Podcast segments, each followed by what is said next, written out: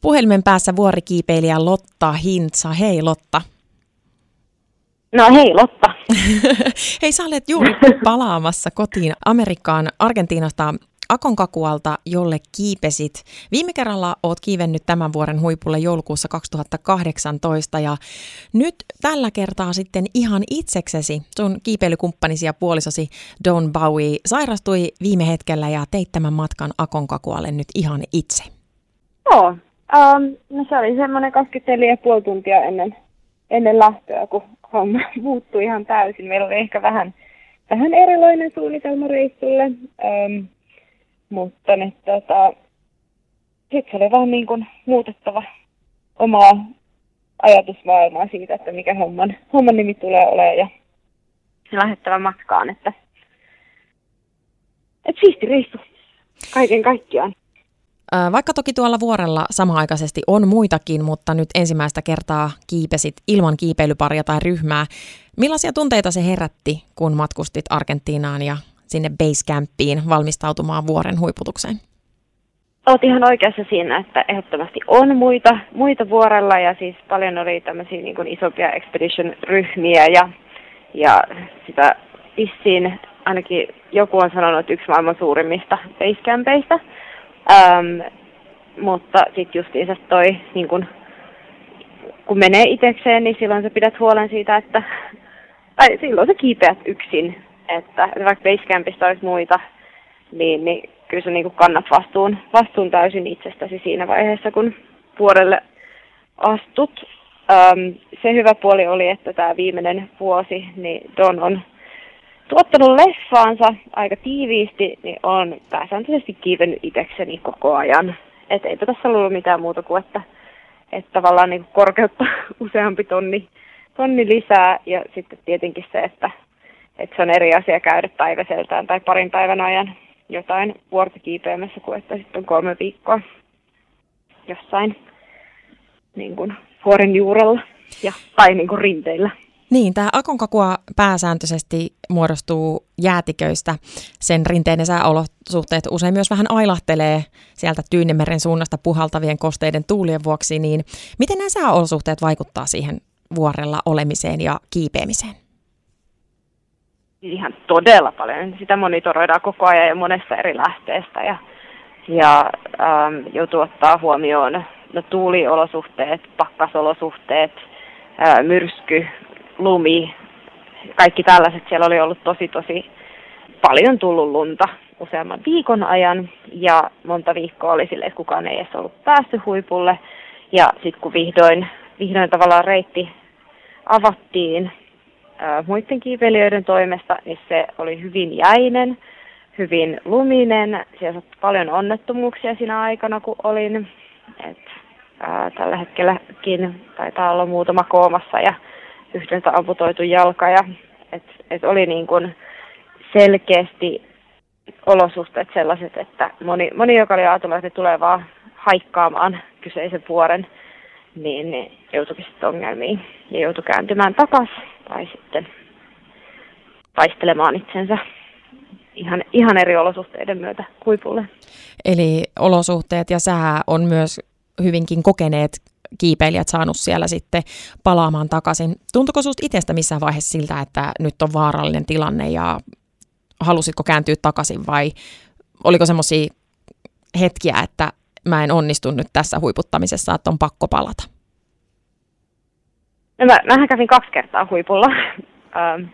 Toinen kerta oli semmoinen, että mä menin akklimatisoitumaan kakkosleiriin ja sitten olin että mä käymään kävelyllä tuossa kakkosleirin yläpuolella lähin aamulla ja ähm, aika vauhdikkaasti menin siitä sitten puolivahingossa viidessä tunnissa huipulle.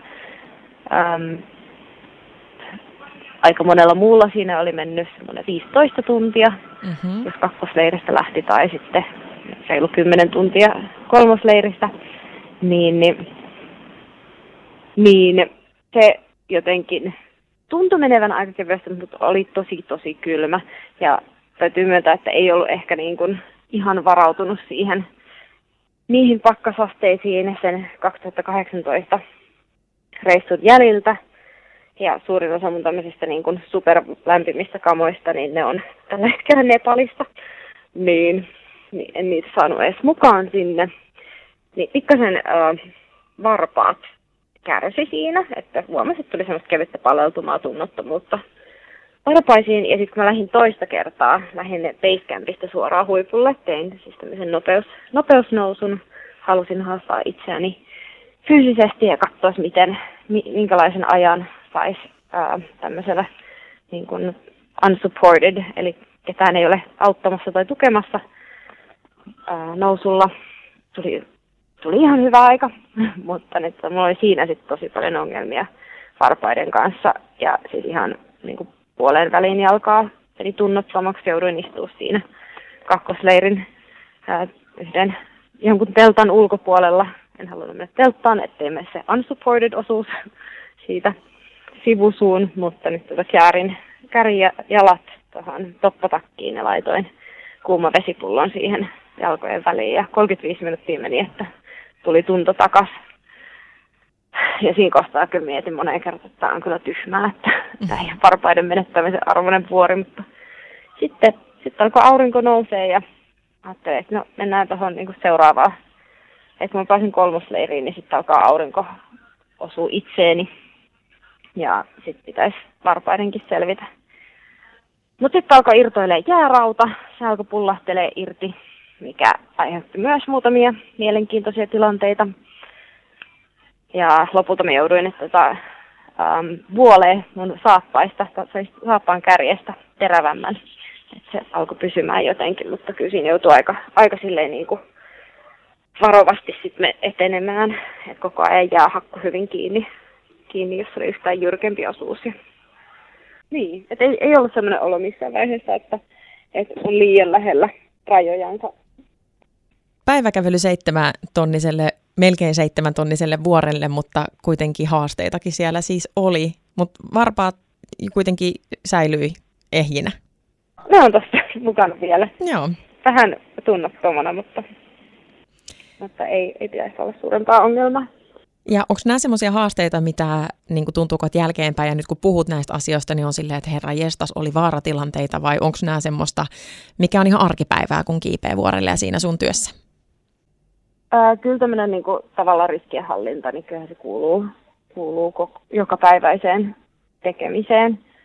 Ja tietenkin tuolla jotenkin silleen, kun on isommasta vuoresta kyse ja tavallaan heti kaikki elementit korostuu, niin, niin kyllähän siinä joutuu ää, ehkä vähän niin kuin tehostetummin tai et ei, fokus ei saa irrota kyllä ollenkaan. Että, et on, on sellainen olo, että vieläkin olisi vähän siellä Expedition-kuplassa ja kyllähän se aina tuntuu, kun se, se kupla sitten poksahtaa ja varmaan kohta poksahtaakin, kun kun palautuu tänne ihmisten, ihmisten ilmoille. Pääset arkeen kiinni. No sä oot sanonut muun muassa tuosta kiipeämisestä että, ja siitä keskittymisestä, että sä oot sanonut itsellesi tuolla vuorilla, että Lotta keskityt tai sä kuolet. Niin onko tämä se mantra, mitä sä tälläkin reissulla sitten mielessäsi kävit läpi? Tietenkin vähän riippuu vuoren kohdasta, mutta kyllä siellä ylhäällä, niin kun, kun oli tosi tosi jäistä, jyrkkiä kohtia, ties niin kun ympärilleen katsoessa, että, että jos tekee virheen, niin, niin käy huonosti. Ja kun tosiaan oli sen jääraudan kanssa ongelmia, niin että tota, mä en oikein luottanut siihen täysillä, täysillä sitten koko loppuaikana ollenkaan, niin, niin sitten joutui olemaan koko ajan, koko ajan niin kuin hakku, hakku syvällä ja jotenkin korostetusti kiinni siellä vuorossa, niin kyllähän siinä joutui keskittymään, että, että vei ehdottomasti sitten taas siltä niin kuin nopeudelta paukkuja, mutta turvallisuus ensin. No sä sanoit Lotta Hintsa, että sä kiipesit nyt Akonkakualle vähän puoli vahingossakin kaksi kertaa sinne huipulle. Löytyykö maailmasta monta naista, jotka on kiivennyt yksin ja kuten sanoit, unsupported, eli niin sanotusti ilman tämmöistä tukea ja yksin tuommoiselle melkein 7000 metrin korkuselle vuorelle? tämä, tämä on vielä selvitettävä. Mä tiedän, että lähellä mulla oli, oli toi mun, että jos ilman, ilman vaikeuksia, niin ainakin niin kuin nopeudessa olisi ollut oikein hyvä aika. Oli edelleenkin. Se jäi jonnekin 90 tunnin väliin. Mutta nyt tota, no ihan rehellisesti voin sanoa, että harva, harva tekee tällaista.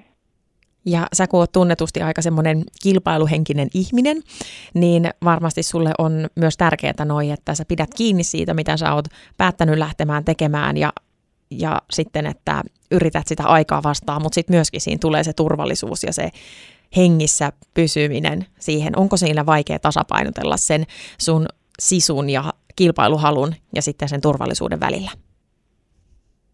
Tosi hyvä kysymys. Kirjoitin ton itse asiassa niin kuin paperille ennen lähtöä, koska mä tunnen, tunnen itseni ja tosiaan sen, että, että mun on vaikea, vaikea niin kuin pysähtyä sitten, kun on lähtenyt juna liikkeelle.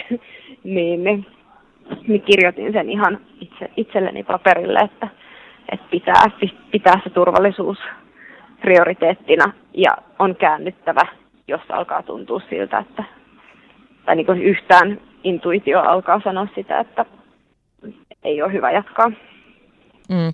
Sä kun usein tai useimmiten normaalisti kiipeet sun kiipeilykumppani ja puolisosi Don Bowen kanssa, niin se, että hän ei ole siellä tavallaan nyt sua neuvomassa tai monitoroimassa sitä, että hei, nyt järkikäteen ja miltä tuntuu, niin oliko siinä haastetta, että nyt sitten jouduit tekemään ne päätökset itse?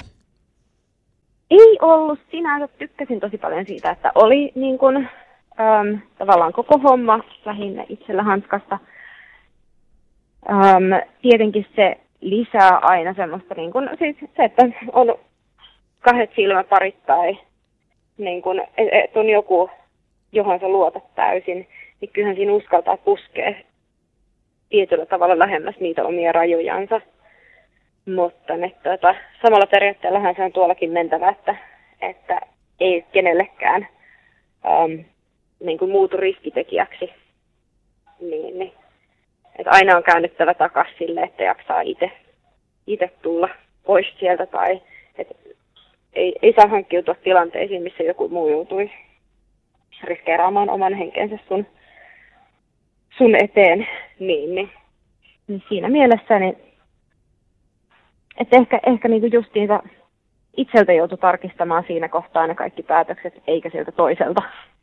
Mutta nyt tota, samaa linjaa tässä on jatkettu et tosi luonnollinen niin kun, seuraava askel tämän vuoden, tämän vuoden teemalle, mikä on ollut tuo yksin kiipeäminen noin muutenkin. Tai itse asiassa viime vuoden 22. No nyt kuitenkin Lotta Hintsa, olet matkalla kohti kotia Argentiinasta Akonkakuan vuoren valloitukselta. Nyt ei muuta kuin turvallista kotimatkaa ja seuraavia vuoren valloituksia kohti. Kiitos Lotta.